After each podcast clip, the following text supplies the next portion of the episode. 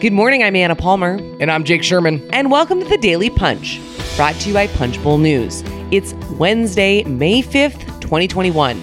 Let's get into the mix. Here are your Washington headlines of the day. This morning, we're going to do something a little different. We are going to do an all House GOP leadership lineup today. Number one, the latest developments in the effort to oust Liz Cheney. Number two, getting to know Elise Stefanik, the leading candidate to replace Cheney. And number three, what the Wall Street Journal editorial board, who we often refer to as the GOP donor paper, is saying. All right, Jake, let's talk about this effort to oust Liz Cheney. Things have been moving extremely fast in a time where it kind of seemed like, you know, for the last several weeks, Cheney was on thin ice. All of a sudden, it appears that there's a real out and out effort to get rid of her. Yeah, the leadership is collapsing on her, Anna. Um, so here's some things that we're breaking this morning in, in Punchbowl News AM. Uh, number one, let's this is the biggest news actually. Uh, steve scalise the number two house republican the house minority whip is backing stefanik's bid for conference chair. This is huge. Um, the the leadership is completely imploding on cheney. Um, and it's just it's uh, unlike anything I've ever seen. Kevin McCarthy at this at the same time is calling was was calling yesterday potential candidates for the um, the who were thinking about getting in against Stefanik and suggesting that they stay put. That includes Jackie Walorski, the Republican from Indiana. Now, let's just put a little bit of context around this. You and I have been covering this a long time. We've covered a lot of dysfunctional leadership teams. Um, this is as bad as it's. I mean, I, I have never seen anything like this before. Uh, a, a leadership team just completely imploding on itself and and trying to push out um, one of its own.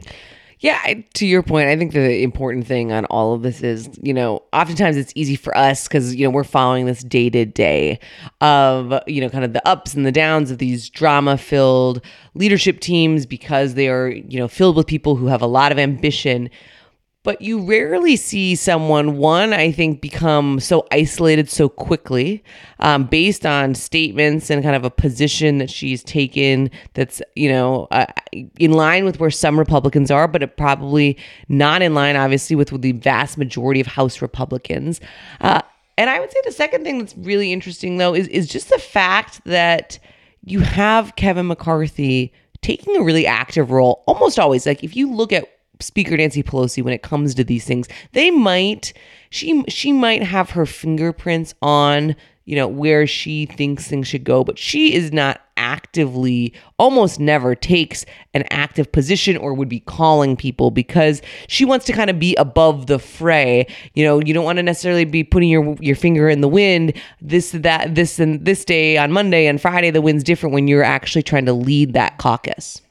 Yeah, that's a good point, Anna. I mean, you, you might, you, we might assume that that Pelosi is behind stuff, but we would never have the evidence that we had this morning, which is um, that McCarthy is calling people. Now, I mean, we, we we we should really say here, just to be clear, that the reason they are pushing Liz Cheney out of the leadership is because she refuses to stop talking, um, stop criticizing Trump. Um, I mean, this all started kind of last Sunday really, you know, a week ago last Sunday, so like 10 days ago, McCarthy spoke about January 6th on Fox News Sunday. Uh, Cheney then was asked if Trump should be, Cheney was asked in Orlando if Trump should be at the uh, prosecuted, she said that's up to the Justice Department. That's a statement of fact. Of course, it's up to us, the, up to the Justice Department, but it's very rare to have a House leader even leave open the possibility that the that you know Trump or any president of you know should be should be prosecuted.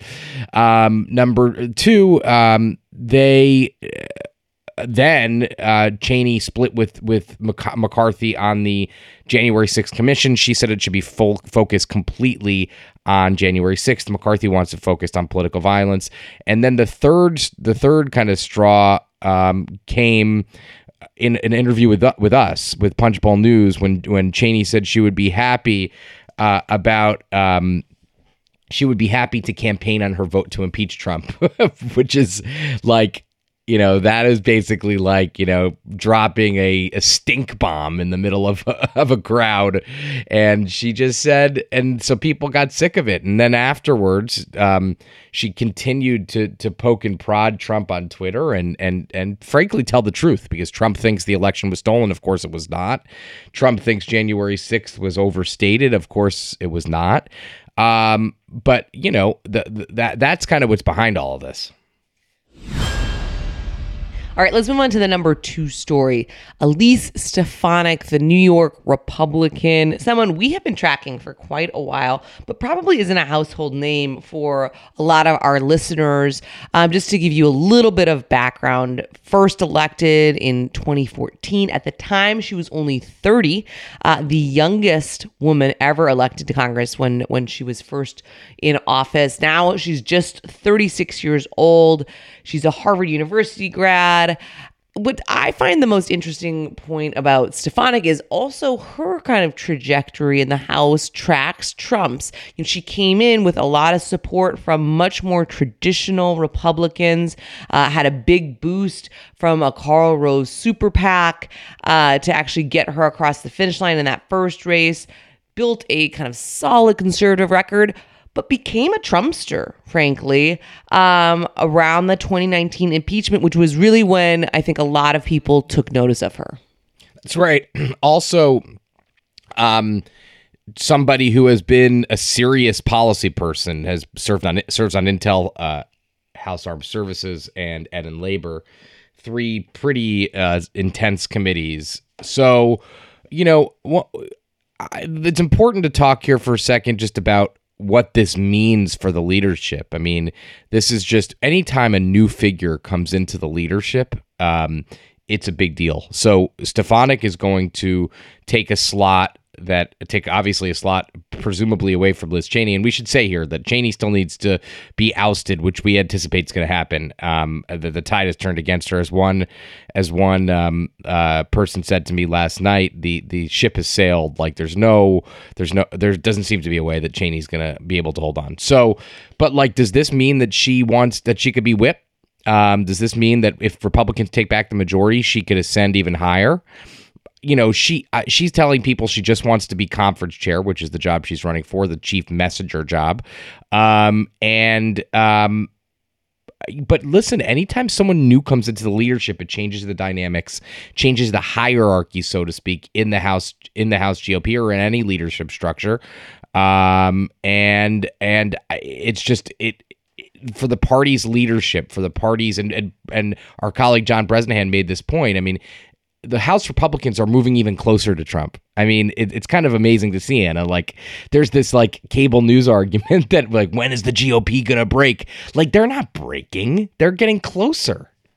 Yeah, I agree. I also think, I mean, to your point, what's going to be very interesting for Stefanik is that the, the conference chair position is often seen kind of as the road to nowhere. A lot of a lot of very ambitious Pauls have gotten that position in the Republican conference, and it's kind of been the the ceiling, not the floor, to their um, you know, kind of political rise. I do think you, you can't discount, though, that if she does a good job, if she takes on that messaging role, if she gets comfortable in it, uh, that she could look to any position. And as much as she might say, be saying now, hey, I'm just going for conference chair, exactly. that's smart. That's smart politics because that's yep. what she's running for right now. But that doesn't mean that that is the ceiling to her ambition.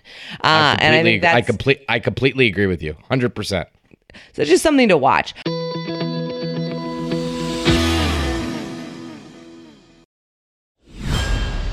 All right, let's move on to the number three story of the day for us. And it, I just think it was important to note the Wall Street Journal, you know, Liz Cheney doesn't have a lot of friends right now that are coming forward, but the Wall Street Journal certainly seems to still be uh, backing Team Cheney.